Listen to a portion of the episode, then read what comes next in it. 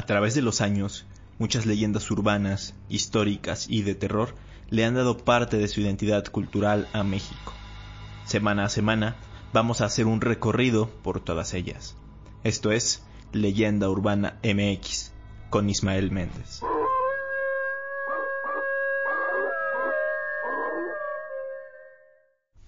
¿Qué tal? Bienvenidos a Leyenda Urbana MX, bienvenidos a este episodio número 6 del podcast. Un saludo con mucho gusto a todos los que me están escuchando a través de YouTube o de Spotify. Pues bien, les comento que en esta ocasión adelantamos un día la salida del episodio de esta semana. De hecho, también se adelantó un día la salida del video en el canal de YouTube. Se adelantó del martes al lunes y este episodio que tuvo que haber salido el día de mañana, día viernes, pues sale este día jueves 30 de abril. Y justamente sale un día antes porque vamos a hablar de un tema relacionado con lo que se festeja, lo que se celebra o lo que se conmemora el día de hoy. Lo cual pues es el Día del Niño. Como no podía ser de otra manera, vamos a hablar del Día del Niño, pero relacionándolo con el tema o con los temas que siempre tenemos aquí en este programa que son las leyendas, el terror y el misterio. Antes que nada y antes de empezar ya de lleno con el tema, les recuerdo las redes sociales, así como lo hago cada semana. En Facebook, en YouTube y en Spotify estoy como Leyenda Urbana MX y en Twitter e Instagram estoy como Ismael Saek, Ismael Z A E K, para que vayan a seguirme en todos esos lugares y me dejen pues sus comentarios, sus sugerencias y las ideas que tengan para próximos episodios. Pues bien, vámonos directo con el tema que nos compete esta semana, el Día del Niño, como lo comentaba anteriormente. Y pues bien, ¿qué es el Día del Niño? Para los que me escuchan de otros países, porque sé que hay gente de Colombia, de Uruguay, de Ecuador, de Perú, de Costa Rica, Guatemala, etcétera. Esto según por las estadísticas de YouTube, las de Spotify y obviamente también por los comentarios que siempre me dejan saludos desde distintos países. Eh, bueno, en fin, para todos ustedes que no son de México, les comento que aquí en mi país el 30 de abril se conmemora el Día del Niño. Esto desde el año 1924, cuando el gobierno de Álvaro Obregón aceptó la ratificación hecha por la Liga de Naciones, pero eh, se decidió que se festejaría el 30 de abril porque eh, la ONU o la Liga de las Naciones había conmemorado o había eh, propuesto que se celebrara el Día del Niño el 20 de noviembre, pero para nosotros los mexicanos en esa fecha se celebra y se conmemora el aniversario de la Revolución Mexicana. Entonces estaban empalmando esas dos fechas, así que se movió hasta el mes de abril. Y esto también nace mm, porque, pues tal cual el Día del Niño es como la idea conmemorar a las víctimas infantiles de la Primera Guerra Mundial, también conocida en su momento como la Gran Guerra, luego de que este conflicto bélico dejara a cientos de personas afectadas, pues obviamente entre ellos muchísimos niños. Y justamente son los niños unos de los relatos más comunes, más contados, cuando se habla de experiencias paranormales o de terror. En muchísimas de ellas siempre hay como, como tema central o como personaje principal un niño, el fantasma de algún niño. Antes quiero hacer un paréntesis porque hay muchos, muchas personas que están muy metidas en este tema, las cuales dicen que en realidad no existen los niños fantasma. ¿Esto por qué? Pues porque, según se cuenta, los niños son almas inocentes que no han cometido pecados. Entonces, cuando un niño muere, la idea es que pase directamente al cielo. Bueno, esto viéndolo desde el punto de vista católico cristiano. Ya en otras religiones es, es, otro tema, pero viéndolo desde este punto de vista, que digamos es la religión más común que se practica aquí en nuestro país, pues la creencia es esa, de que un niño, al ser un alma inocente, al no tener eh, pecados cometidos, pues va directamente al cielo, no va ni al infierno ni al purgatorio, entonces pasa directamente y por lo tanto no podría quedarse su alma, su espíritu en la tierra vagando o sin descanso eterno. Entonces es por esto que dicen que no existen los niños fantasma. Pero entonces, ¿por qué hay tantos relatos en los que se habla de ellos? Esto eh, según tratan de justificarlo diciendo que en realidad son demonios disfrazados. cada que hay una aparición de un niño fantasma, en realidad es un demonio que adoptó la forma de un niño para eh, presentársele a alguna persona y pues no causar como esa impresión, pero pues en realidad sus intenciones siempre van a ser malas por mm, la naturaleza de, de estos seres. Yo le comenté, me, me, recuerdo mucho una anécdota en la cual pues fue como la primera vez que salí de gira, se podría decir, que fue hace un par de años, hace unos cuatro años, me contactó la, eh, una persona de la delegación Cuauhtémoc, ahora alcaldía Cuauhtémoc, y me invitaron a contar leyendas en unos recorridos que se hacían por la compañía de teatro de dicha delegación. Eh, lo que se hacía era en las noches Empezábamos en la Plaza de Santo Domingo y de ahí se iba haciendo un recorrido por distintos puntos, se hacían las representaciones de teatro y yo antes de cada representación salía a contar alguna de leyenda. En una ocasión nos llevaron a la Feria de la Mezclilla en el Estado de México, en un, en un lugar que se llama Nextlalpan. Como parte de todas las actividades hubo conciertos y eso, y antes nosotros estuvimos como presentando estas representaciones teatrales y yo también salía contando algunas leyendas en un escenario, digámoslo, bastante grande. Entonces, eh, justo cuando íbamos de regreso, ya era alrededor de, de la medianoche, íbamos en, en una, eh, pues en, el, en la camioneta que se había rentado para trasladarnos al lugar, y ya después de, de, de la cena y de todo este show que dimos, pues estamos platicando de historias de terror. Y uno de los eh, de las personas que estaba en la compañía de teatro me comentó algo de, de que en su casa se contaba mucho de que había un niño fantasma que se les aparecía y yo le comenté esta situación en la que quedaron como muy sorprendidos porque ya no vieron de la misma forma esta historia, sabiendo que quizá no era un niño y que quizá era un demonio. También cuando antes hacía muchas transmisiones aquí en, en el canal de YouTube, había un, un, usuario, no recuerdo su nombre, una disculpa si me está escuchando ahorita, pero este usuario siempre me, me decía que se le aparecía una niña, que había una niña en su casa. Y era curioso porque prácticamente me daba actualizaciones de su caso. Yo cada vez que hacía un nuevo directo, que los hacía semanalmente más o menos, siempre me actualizaba de lo que sucedía con el caso de la niña fantasma y me comentaba que ya se había acostumbrado a su presencia y que ya la veía como algo cotidiano. Ahora bien, como experiencia propia, yo hubo un tiempo en el que soñaba mucho también con una niña fantasma.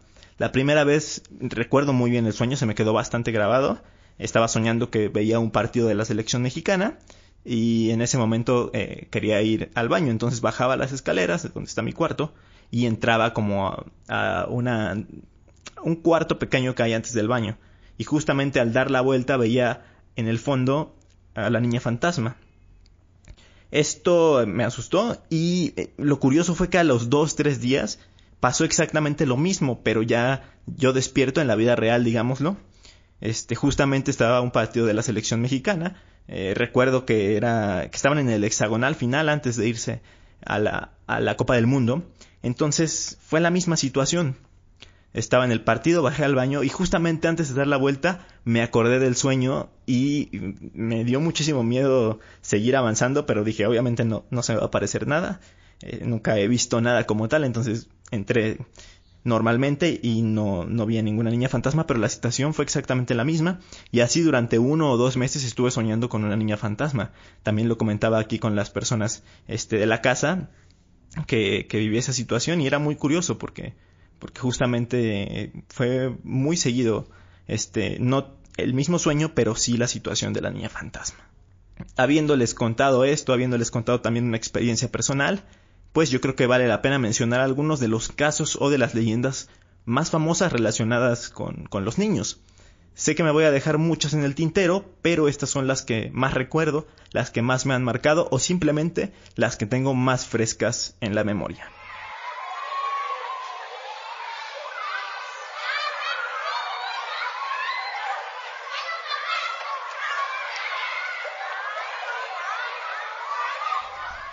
Creo que una de las leyendas más conocidas de Guadalajara se desarrolla en el Panteón de Belén y justamente está relacionada con un niño. Este panteón es considerado tesoro arquitectónico nacional gracias a sus tumbas que se conservan bastante bien y datan del siglo XIX.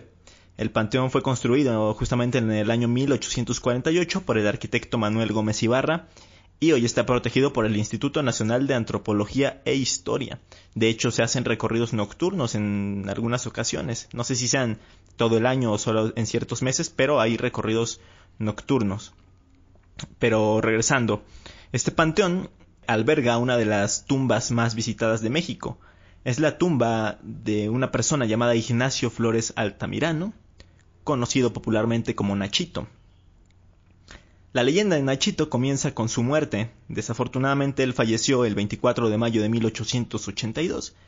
Se dice que murió eh, por nictofobia, bueno, no tal cual de nictofobia, sino por una causa eh, provocada por la nictofobia, que les comento, la nictofobia es el miedo a la oscuridad. Cuenta la leyenda que desde su nacimiento sufría este mal, este padecimiento, por lo tanto sus padres ponían durante la noche antorchas en su recámara para iluminarla y que así pudiera dormir tranquilo. Pero una noche estas antorchas se apagaron y a Nachito le dio un infarto fulminante. Su mamá lo encontró al día siguiente ya muerto en su cama.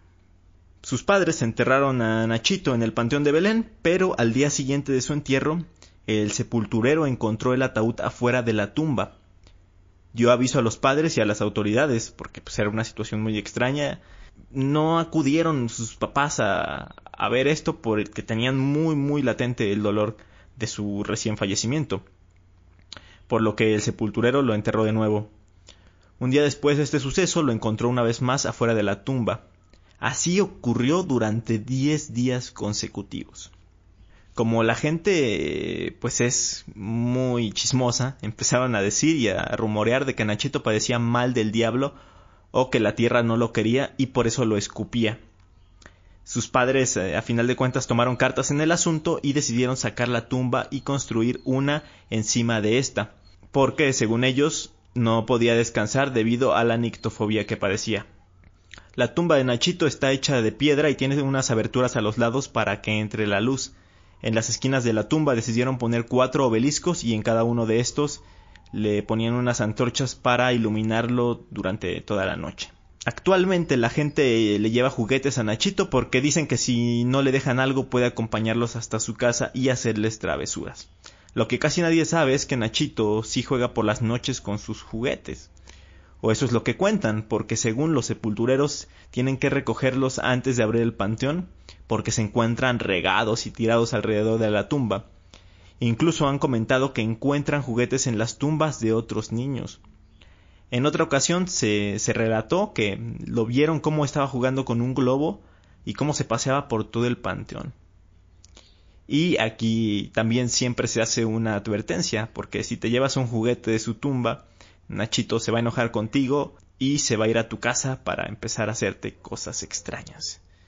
Hay muchas otras leyendas de este panteón que es digno de tener su propio episodio porque es bastante grande y tiene tumbas, como les comentaba, del siglo XIX. Hay muchísimas historias, pero sin duda puede que la más conocida sea esta de el desafortunado niño Nachito. Amiga, ¿cómo te llamas?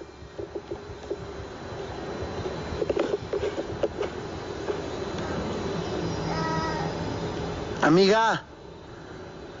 Niña.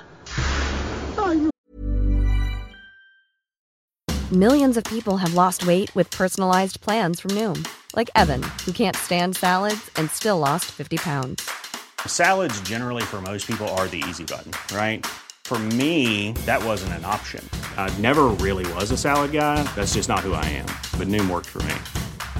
Get your personalized plan today at Noom.com. Real Noom user compensated to provide their story. In four weeks, the typical Noom user can expect to lose one to two pounds per week. Individual results may vary. Ready to pop the question? The jewelers at BlueNile.com have got sparkle down to a science with beautiful lab grown diamonds worthy of your most brilliant moments. Their lab grown diamonds are independently graded and guaranteed identical to natural diamonds, and they're ready to ship to your door. Go to Bluenile.com and use promo code LISTEN to get $50 off your purchase of $500 or more.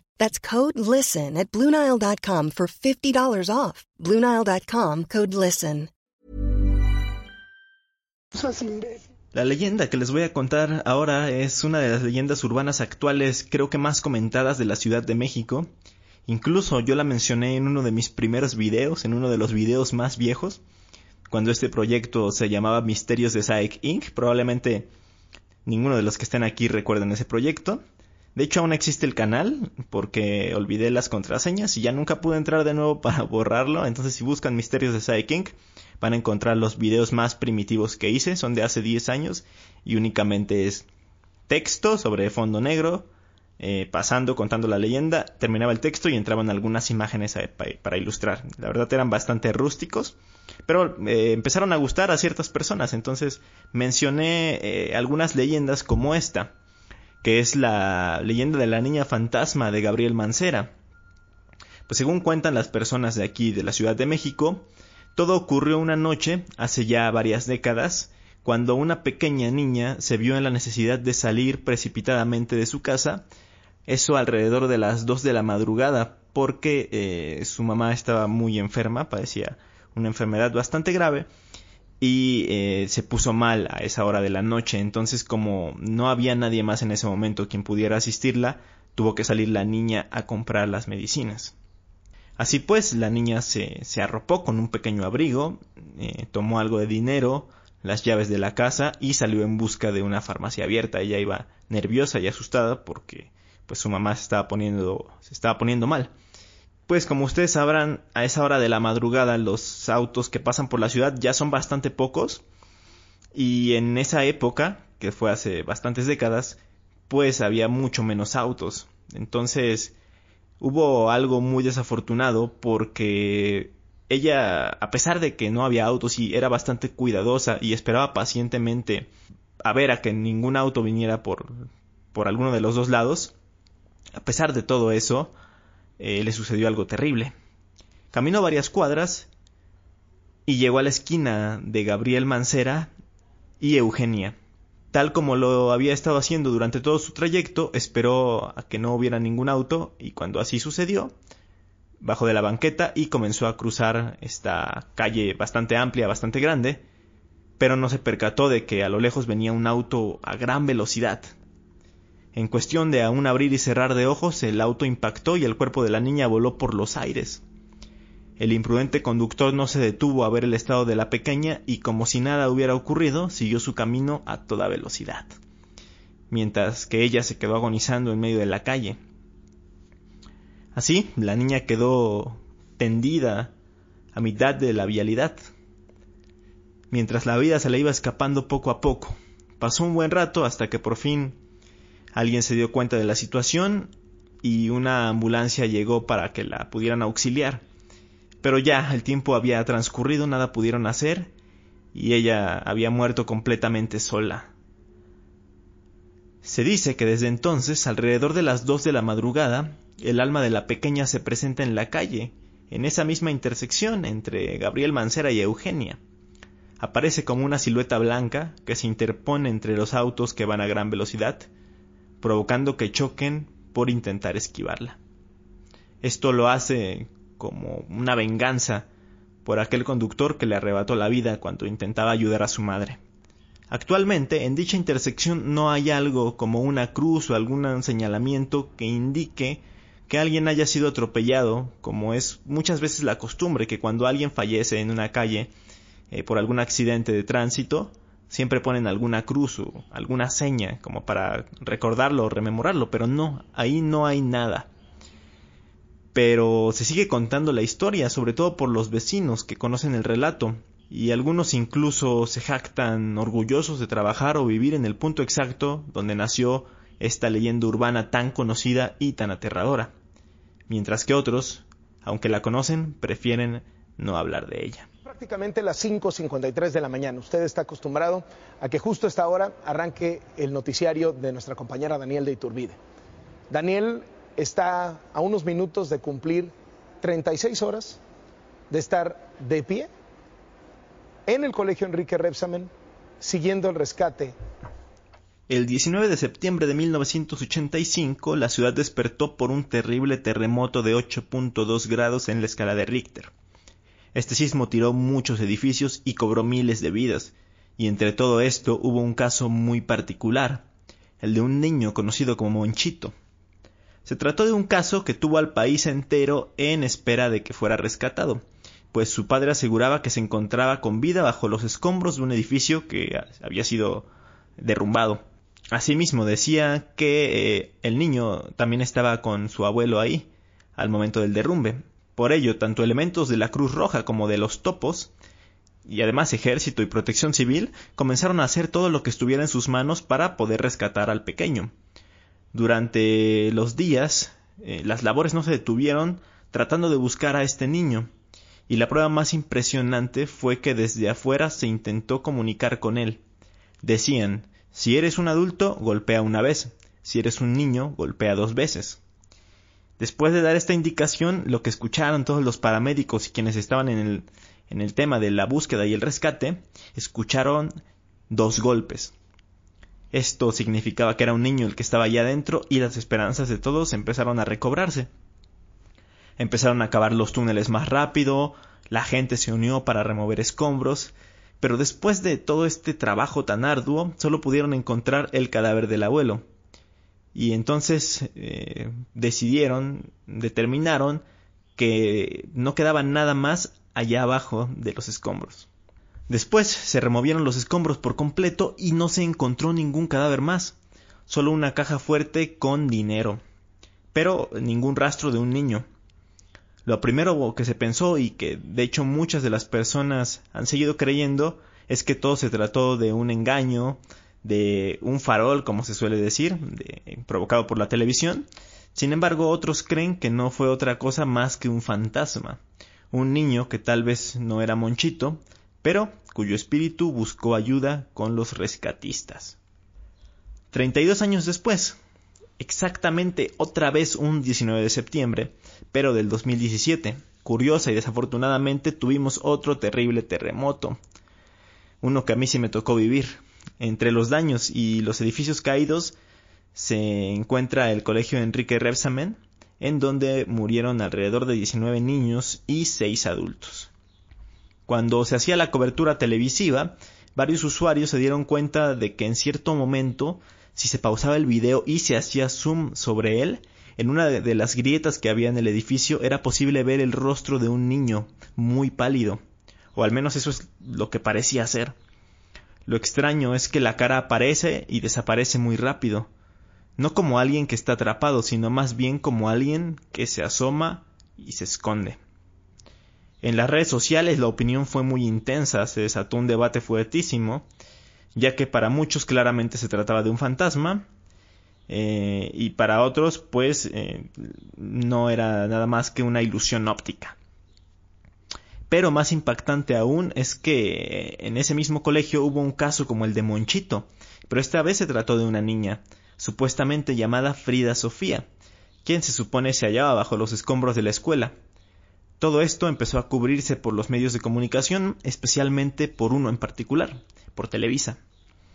Muchos mexicanos eh, pusieron sus ojos en este caso, algunos incluso rezaban para que la pequeña Frida Sofía fuera encontrada con vida. Equipos de rescate y medios de comunicación siguieron esta historia arduamente e incluso aseguraron haber hablado con la menor eh, y le habían dado algunas indicaciones y de hecho ella había, según dicho, que había más personas junto con ella en los escombros.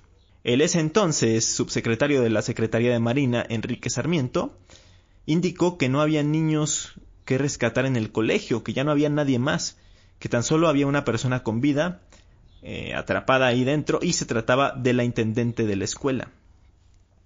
Al darse cuenta de las declaraciones del funcionario, se creó una ola de indignación en todo el país, pues eh, al parecer todo esto se trató de un montaje televisivo.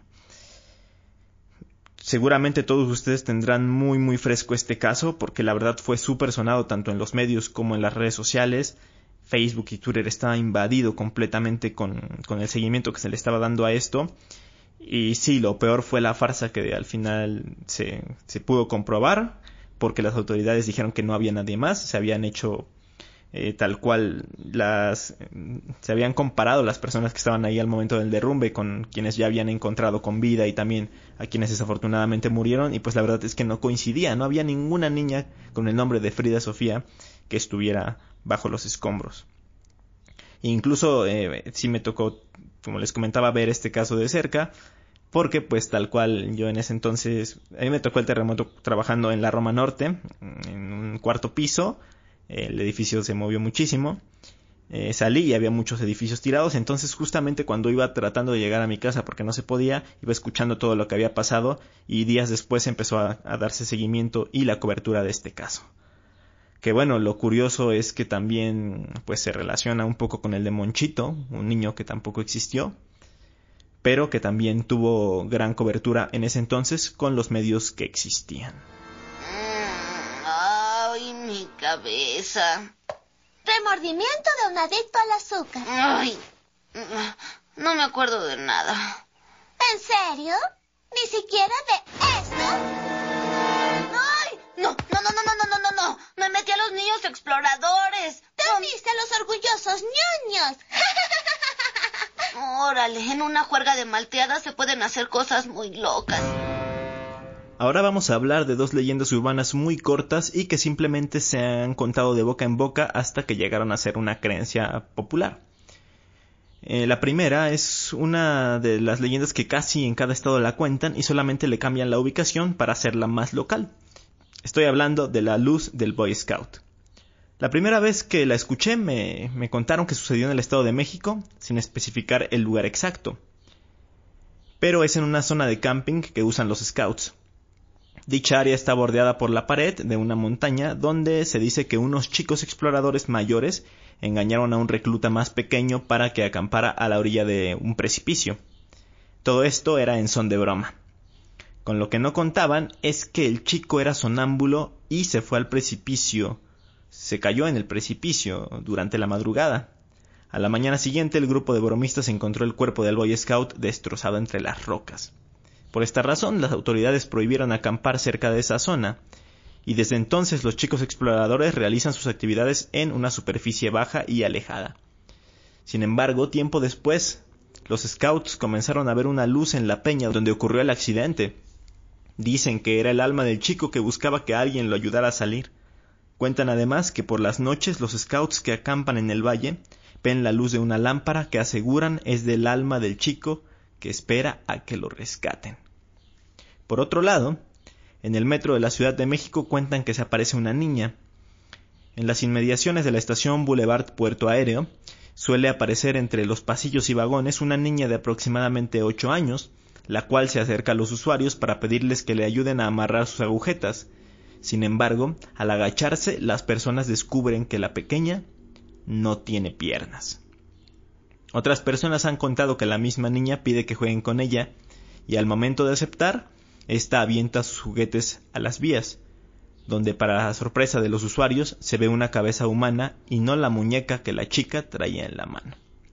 Una última versión, y la cual es sin duda la más escalofriante, es aquella que cuenta que la niña arroja una pelota y cuando alguien intenta recogerla, la menor los arroja a las vías del metro.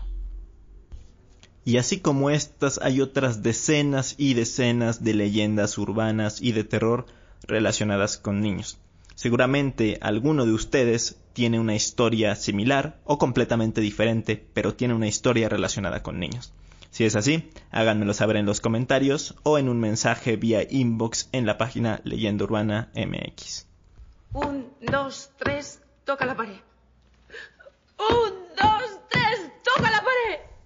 Y así como hay un sinnúmero de historias y de leyendas relacionadas con niños y con fantasmas de niños, también hay bastantes películas cuyo argumento se basa en los niños y que obviamente pues son películas con temática de terror, de horror o de suspenso. Voy a mencionar a algunas sin dar spoilers para todos aquellos quienes no las han visto. La primera es El Orfanato, es una de mis películas de terror o suspenso favoritas. Es la ópera prima del director Juan Arroyo. Eh, y bueno, habla de que una mujer llamada Laura se instala con su familia en un orfanato en el que creció de niña. Allí el propósito que tiene es abrir una residencia para niños discapacitados, pero el ambiente de este viejo lugar empieza a despertar la imaginación de su hijo y se empieza a arrastrar por la fantasía. Estos juegos de ese niño empiezan a inquietar cada vez más a, Laura y empieza a sospechar que en esa casa hay algo que amenaza a su familia. 10 de 10 es una gran película, me parece que ahí está en la producción eh, Guillermo del Toro, quien es el mismo que dirigió El Espinazo del Diablo, que es una película hispano-mexicana. En ese tiempo se estrenó en el año 2001 y se desarrolla en la Guerra Civil Española, en un orfanato también, curiosamente, el orfanato de Santa Lucía, que sirve como refugio para niños de republicanos que ejercieron de profesores. Pero todo cambia cuando un niño llamado Carlos descubre a un fantasma que le guía hasta descubrir un oscuro secreto que vive ahí. La verdad es una película muy interesante, eh, muy sonada también en su tiempo y que les recomiendo 100% verla. El tema de los amigos imaginarios en los niños es escalofriante y esta película mexicana clásica del año 1969 dirigida por Carlos Enrique Taboada lo lleva al extremo. Habla de Julia Septien, una institutriz que es llamada para cuidar a Silvia, la hija de un millonario, que se muda a una casona en el campo. Pero desde su llegada comienzan a notar que Silvia está teniendo comportamientos muy extraños relacionados con algún trastorno mental, según ellos. Pero bueno, esta institutriz cuando se relaciona con Silvia eh, se, da cuenta que, que Silvia tiene un amigo imaginario llamado Hugo y que habla con él constantemente. Cuando Julia le comenta a su padre que la amistad de Hugo le hace bien a Silvia, este revela que Hugo no es un niño de verdad y que Hugo es la estatua de un niño que sostiene un libro y que está cerca de ahí de su casa. A partir de ese momento empiezan a suceder muchísimas cosas que mejor no les cuento para que vayan a verla. Hay un remake que no me parece nada malo, el cual está protagonizado por Plutarco Asa. Y pues bien, con estas recomendaciones y con estas historias, espero que tengan un gran, gran día del niño, que su niño interior se haya asustado mucho con estos relatos, y pues también déjenme a mí algunos para que me pueda asustar Recuerden que ustedes y yo tenemos una cita la próxima semana para escuchar más historias, leyendas y curiosidades históricas. Mi nombre es Ismael Méndez y nos escuchamos hasta la próxima.